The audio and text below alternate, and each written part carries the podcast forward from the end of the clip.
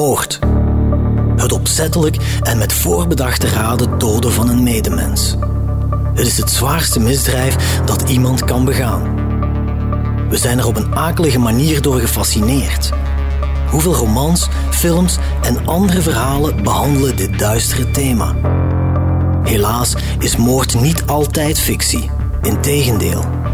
Er wordt gedood uit passie of jaloezie, uit wraak, lust, voor geld of botweg uit haat.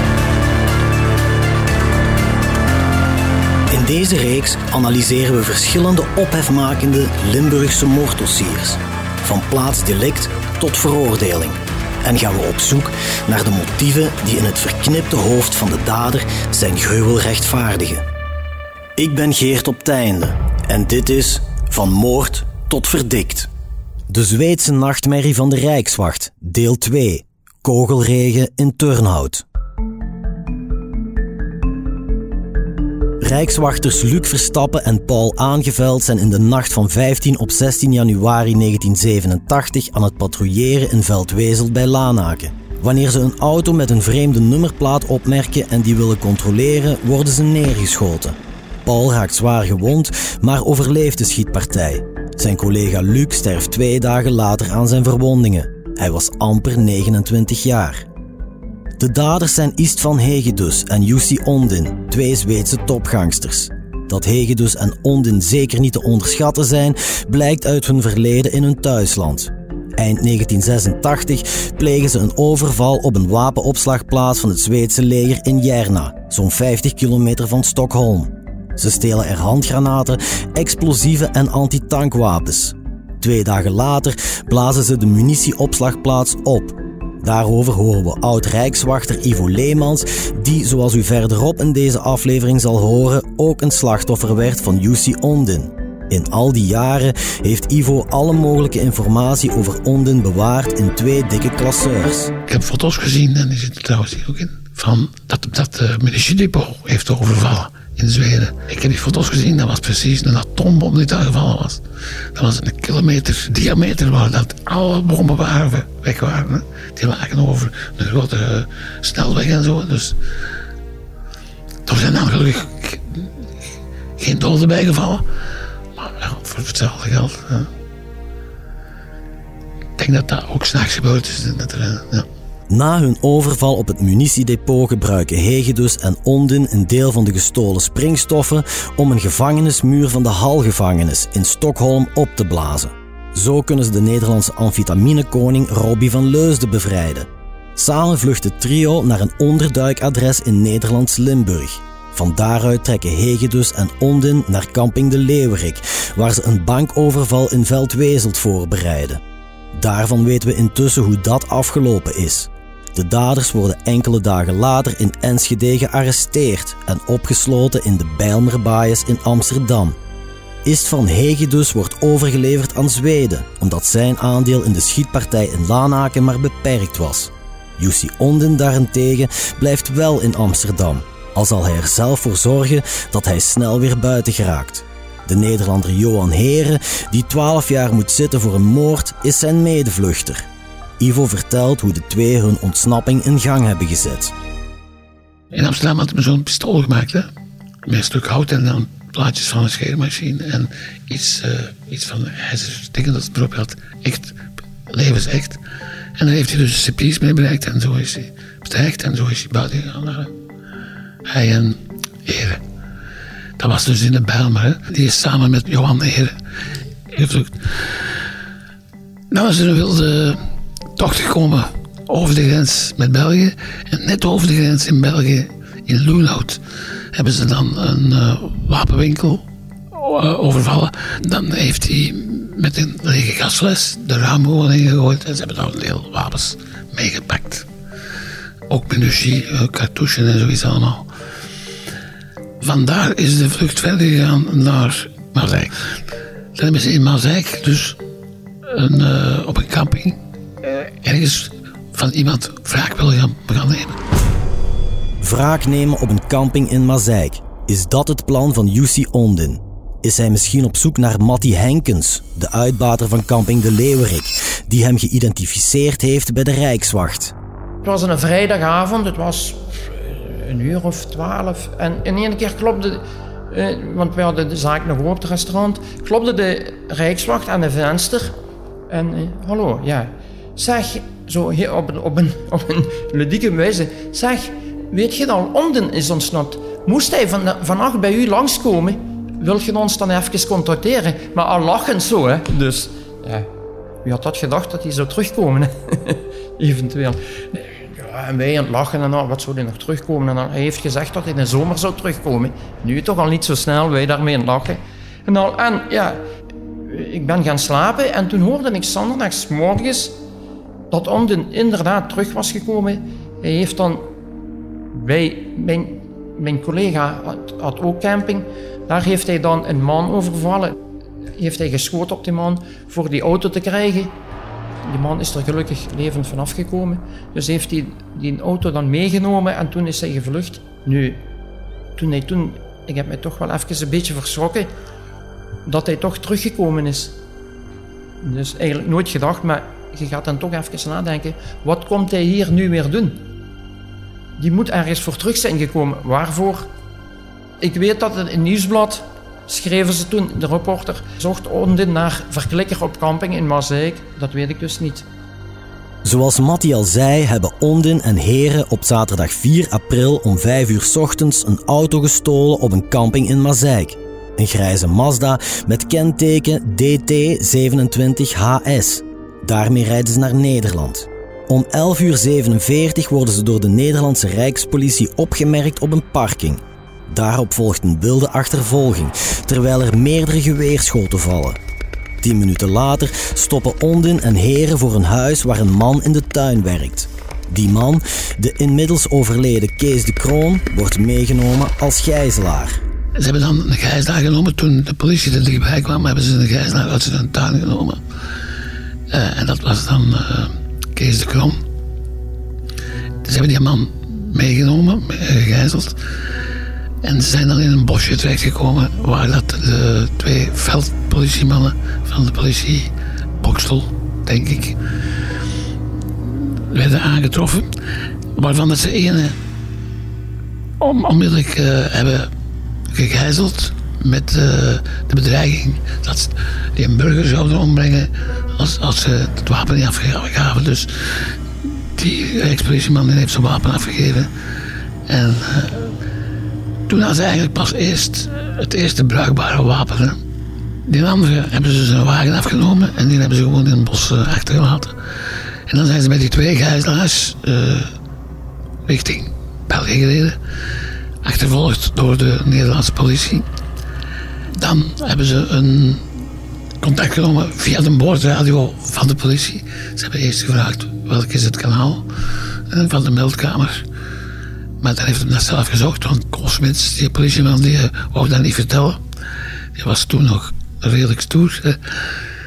Wist ook niet met wie dat ze te maken hadden. Hè.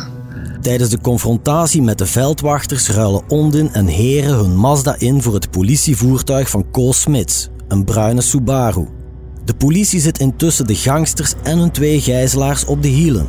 Tussen het Nederlandse Oorschot en Tilburg krijgt de meldkamer van politie Eindhoven een oproep binnen van de gestolen politiewagen, waarin de verdachten gevlucht zijn. De dispatching krijgt van Johan Heren te horen dat ze onmiddellijk de achtervolging moeten staken. Anders zullen ze de gijzelaars doden. De gijzelnemers herhalen het dreigement meermaals, waarna de Nederlandse politie niet meer anders kan dan hun meer ruimte te geven. Ze zijn dan richting België gegaan en de politie is daarachter moeten blijven, want zij dreigden er steeds meer de gijzelaars om te leggen. Ondertussen was België verwittigd. Bij ons was het dus politiealarm, zoals ze dat noemen. Dus dan werden de wegen afgezet op een vooraf bepaalde plaats. Ik moest dan om één uur de namiddagdienst, of de late dienst doen. Onze brigadecommandant moest dan hoofdmobiele permanentie gaan doen in Turnhout. En die moesten wij eerst naar Turnhout. En dan moesten wij eigenlijk in Hoogstraten een post gaan zetten. Maar dat liep anders. We waren in Turnhout en we waren bijna aan de kazerne. En toen kregen wij het bericht van de ploeg van Turnhout dat zij die man hadden opgemerkt. Hè, met die uh, bruine Subaru. Toen Ondin en zijn kameraad de Rijkswacht opmerkte, ter hoogte van het voetbalplein van Turnhout, zijn die over de middenberm terug aan de andere kant ingereden. Achtervolgd weer door de Rijkswacht. En op een gegeven moment zijn die het stad ingereden. Waarschijnlijk om te kunnen vluchten. Wat zij natuurlijk niet wisten is, zaterdag namiddag is het markt in Turnhout. Die straten zitten dan vol. Ze hebben zich daar dus klem gereden, net voor de markt. Het is half twee in de namiddag. Het verkeer zit muurvast. Onden en heren die achter het stuur zit, kunnen geen kant meer uit, terwijl de politie hen insluit. In de winkelstraten wandelen op dat moment veel mensen rond. Wij kwamen dan van de andere kant. Dan, dus ze werden achtervolgd door een ploeg van de Rijkswacht. En wij kwamen langs de andere kant op de markt. Wij zaten natuurlijk ook klem in het verkeer. Ik ben dan uitgestapt en ben dan naar een voertuig gereden. Waar dat een man in zat. En daarachter stonden zij geparkeerd. Al geparkeerd stonden zij in de file. Ondertussen, op dat kruispunt, werd het verkeer geregeld door een politieman. Die had wel iets gehoord, een politieman van Turnhout. Walter Peters, die had wel iets gehoord van een achtervolging. Die, een man, een man die ze zochten. Maar die wist ook niet precies hoe dat allemaal ging. Die is dan onmiddellijk naar, naar, die auto gegaan. En die ging die papieren. Maar ik die papieren eens, want die, was, die wist helemaal niet wat het ging. Dan ben ik ondertussen de hoek omgekomen. En op dat moment trok die bestuurder van de Subaru, van, de, van Nederlands voertuig, die trok een, een pistool tussen zijn benen. En die richtte dat op die politieman. Ik heb dan gereageerd. Had vanuit een auto naar rechter in zijn hoofd geschoten. Dus die is daar neergevallen. Ondertussen is onze combi aan de andere kant van, de, van dat straatje liggen. Daar zat dus mijn brigade en, en de chauffeur van onze auto in. Daar zijn ze dan ook direct op beginnen schieten. Ik wou dan van die geparkeerde auto achter onze auto meegaan om een beetje dekking te hebben. En onderweg zijn ik dan geraakt in mijn schouder. Ik ben dan neergevallen. Toen is onmiddellijk naar mij komen lopen. En die heeft mijn Uzi, want ik had een machinegeweer of een machinepistool. En die wou dat afpakken. Heel veel geluk dat hij dat niet kende, want dat was met een handgreep. Dus je moet je duim achter in zo'n klepje duwen en dan schieten. Anders gaat dat niet werkt. Hij schoot wel op mij, maar hij, hij, hij ging niet af. Hè. Dat is uh, geluk geweest, maar... Dat hij de Uzi niet kan gebruiken maakt Onden woest. Vol adrenaline smijt hij de mitrailleur weg. Maar Onden weet van geen ophouden en hij grijpt het pistool van de gegijzelde Nederlandse politieman. En hij heeft dan van dichtbij, want ondertussen was ik zo een beetje opgehouden komen. En dan heeft hij mij een genadeschot gegeven op, op de koppen. Dus langs mijn linkeroog en dan zo. Dat was het dan voor mij natuurlijk. uh, ik ben dan nog wel uh, terug wakker geworden. Wakker geworden, dat wil zeggen, bij bewustzijn even geweest nog. Als mijn brigade kwam, dan, als alles echt terug was, dan is mijn brigade dan nog komen zeggen, komt in orde, Igo. Maar het kwam niet in orde natuurlijk, want ik zag er heel wat bloed onder mij. Dus ik dacht, dat is iets gebeurd met mij. Hè. Dat weet je zo. Terwijl Ondin en Heren zich focussen op de confrontatie met Ivo en zijn collega's, hebben ze geen oog meer voor de rijkswachters die hen langs achter besluipen. Ik had de chauffeur eerst al geraakt in zijn schouder. Maar die heeft dan toch nog uitgestapt en heeft toch nog een ziet geweest op mijn collega's. Die, die bij mij waren. Ze hadden geen rechten meer in die, in die politie. Al die rijkswachters achter hun. En die hebben dan uh, daarvan gebruik gemaakt om die twee allebei neer te leggen. Ondin had drie kogels in zijn lichaam. En Heren is uit de plaats gestorven en met twee kogels. Ja. Er viel nog een gekwetste, Kees de Kron. Die zat achter in de auto. Die heeft ook een kogel in zijn long gekregen. En die Koolsmits, die gegijzelde politieman, zijn epaulet, die was er gewoon afgeschoten. Daar hadden ze veel door kunnen vallen. Er zijn geloof ik in de 90 kogels afgevuurd. Op ja, 15 minuten tijd. Het nieuws van de schietpartij zet heel België en Nederland op hun kop.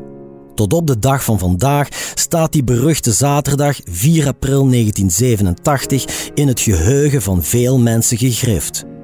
Het was maakt, hè. Was, uh, als men het er nu over heeft, dan de mensen die, die van die leeftijd dat nog wisten, die zeggen het allemaal van, ik was daar toen. En er waren er heel veel, hè, wat de steek van Turnhout. Ja, ja, want ik was toen in die winkel. Ja, want ik was al vlakbij. En tien minuten geleden was ik daar. Hè. De kogels zaten bij de Chinees. In, die zitten er nog in trouwens. In de marktkramen zaten verschillende kogels. In de banden waren kapotgeschoten. Een verkeersplaatje dat er nog lang gestaan heeft van rechts verplichte richting. Zo van die dingen. Achter mij, ik weet nog toen ik achter die auto lag, dat er achter mij een man lag met zijn, met zijn zoontje. Over zijn zoontje over, op, het trottoir. Ja, er waren tientallen verhalen van mensen die erbij betrokken waren dichten. Er zijn er daar in de winkel een bronvisie lag op de stoep. Die man met die bronvisie is de winkel binnengevlucht. De tol is groot. Johan Heren, de neergeschoten gangster, sterft.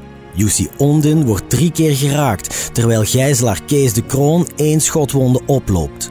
De Nederlandse veldwachter Kool Smits komt er vanaf met een schampschot en rijkswachters Walter Peters en Ivo Leemans raken ernstig gewond. Ik had een kogel door mijn hoofd en die is diagonaal door mijn, door mijn hoofd gegaan. Wat normaal volgens de chirurgen niet kan. Want daar zitten twee hoofdstadgaders. De ene gaat naar de westen en de andere komt terug. Hij is daartussenin gegaan op een onverklaarbare manier. En hij is daar blijven zitten. En op de scanner in het ziekenhuis tikte de, al mijn hoofdstadgader tegen die kogel die erin zat.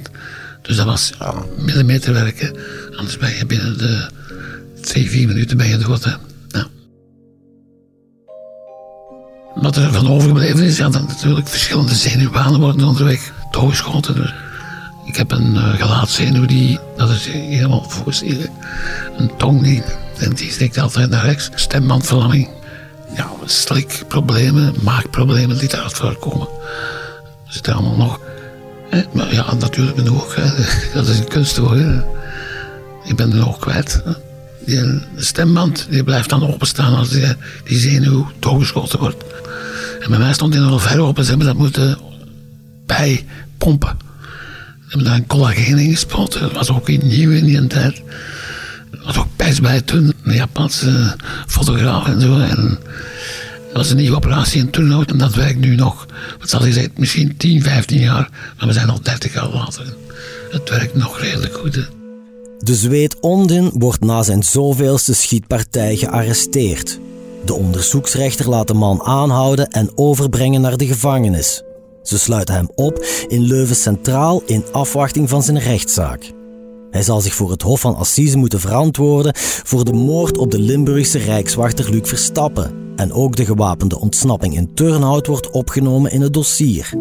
Intussen staat Jussi Onden bekend als een uiterst gevaarlijke figuur en de schrik van de Rijkswacht. Het zal dan ook niet zijn laatste wapenfeit zijn. Morgen meer daarover in deel 3 van De Zweedse nachtmerrie van de Rijkswacht.